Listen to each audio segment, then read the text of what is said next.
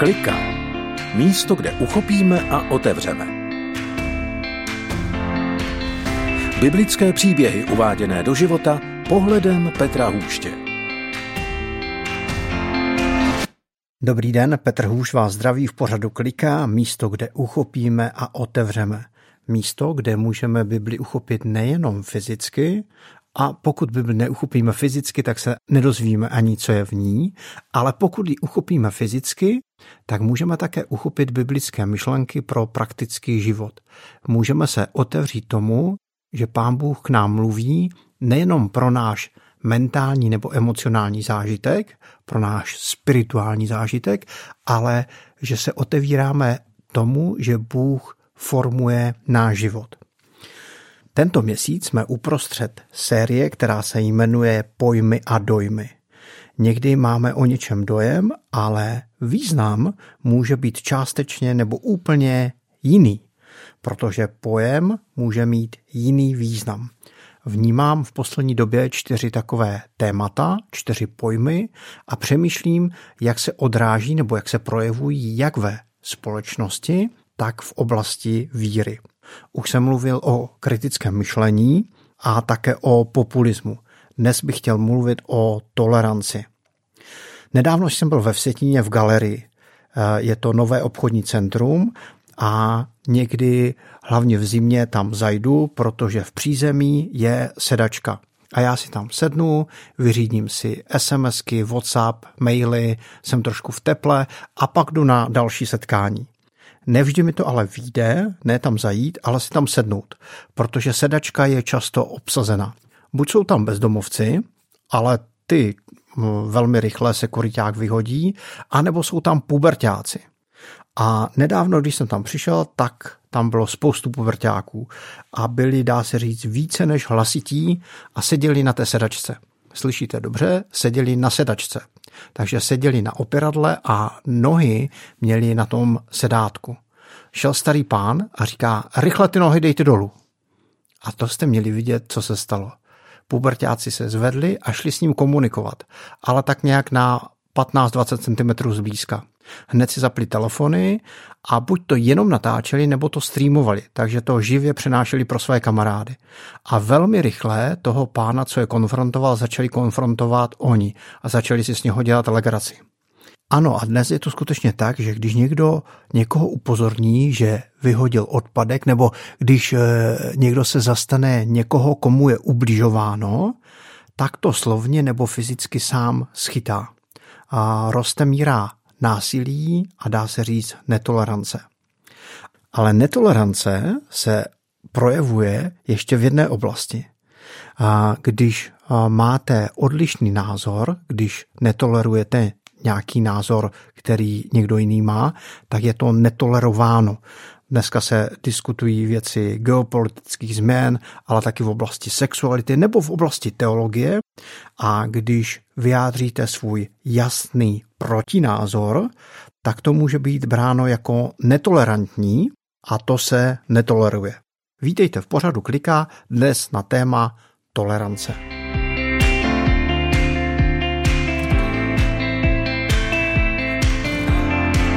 Máme být tolerantní. Dá se říci, že to je i základní křesťanská hodnota.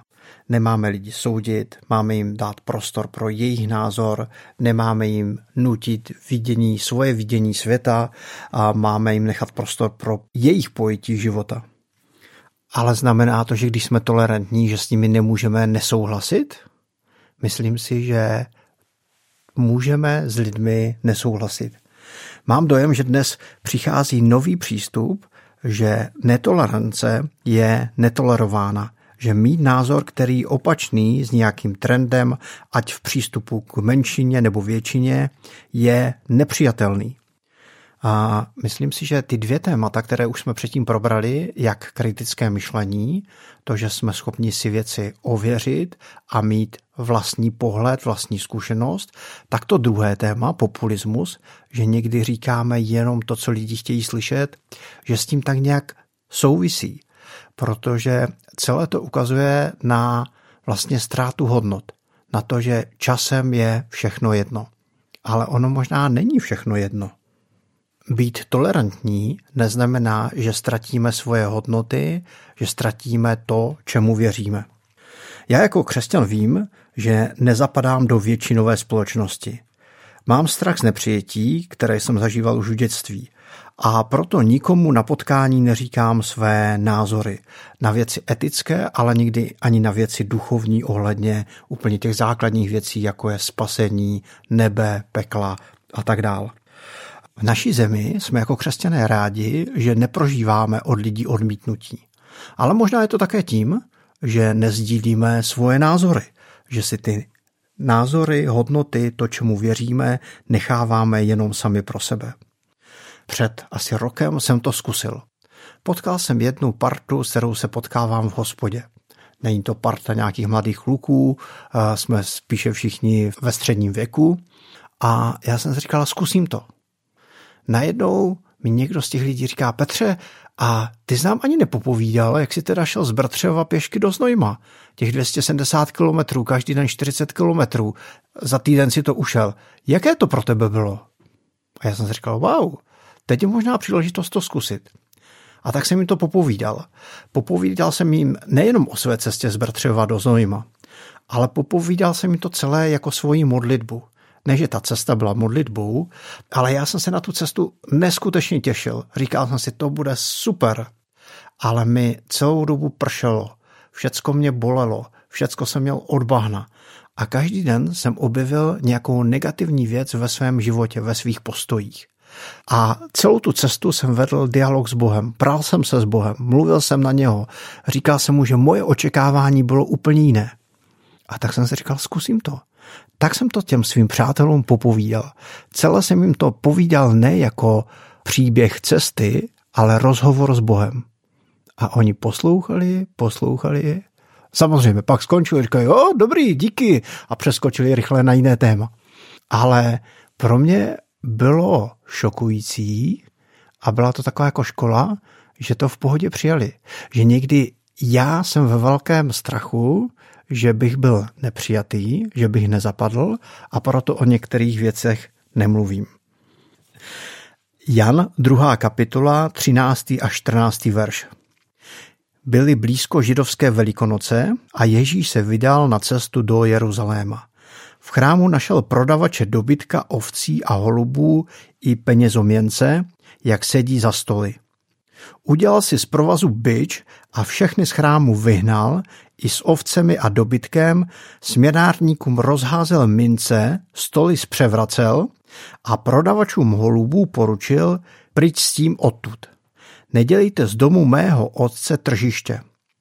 Jeho učedníci si vzpomněli, že je psáno, horlivost pro tvůj dům mne stráví.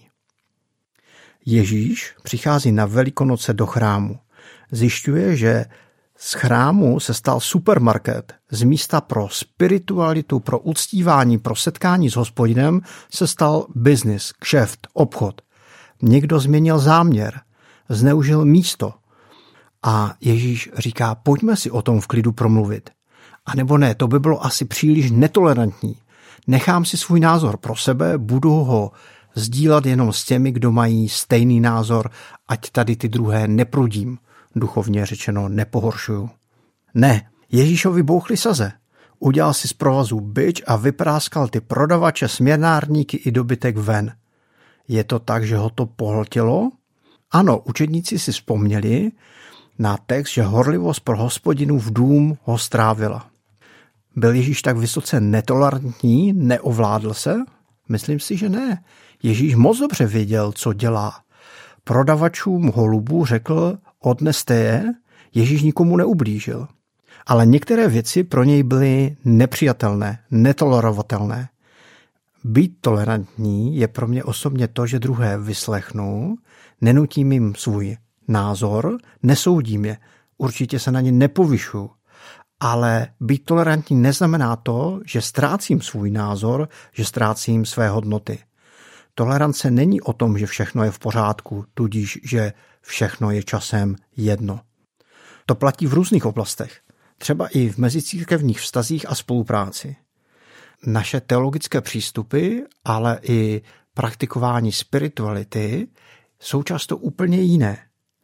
A tolerance není o tom, že to všechno tak nějak smijeme, že ztratíme svoje hodnoty, svoje důrazy.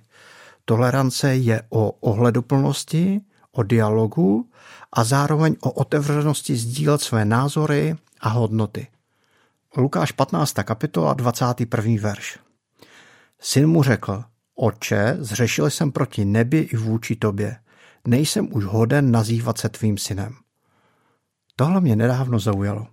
Marnotratný syn nepřichází zpět ke svému otci a neříká, víš, taťko, já bych možná do zahraničí nešel, ani bych všechny peníze neprobendil, kdyby to mezi tebou a mamkou fungovalo. Kdyby můj brácha nebyl takový pitomec, kdyby můj učitel Tóry v synagoze si na mě nezasedl a nešikanoval mě. A možná všechny ty věci by mohly být trošku i pravda. Ale marnotratný syn říká zajímavou věc. Zřešil jsem vůči nebi, vůči tobě. On říká, já jsem minul cíl vůči Pánu Bohu i vůči tobě.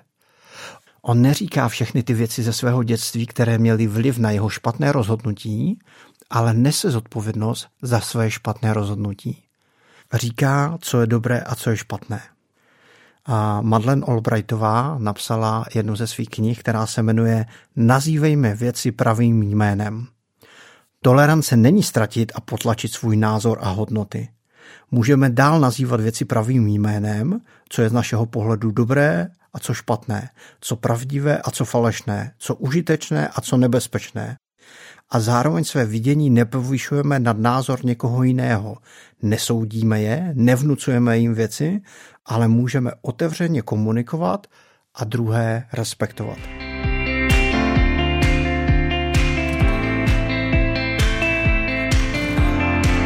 Mám pro nás cvičení pro příští týden.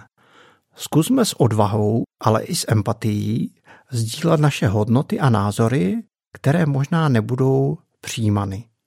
Zkusme mít tuhle zkušenost, jak s odvahou, tak s empatií. No a to je z dnešního dílu o toleranci všechno. Petr Hůž vás zdraví od mikrofonu z Rádia 7, z pořadu Kliká a budu se těšit zase za týden. Mějte se pěkně.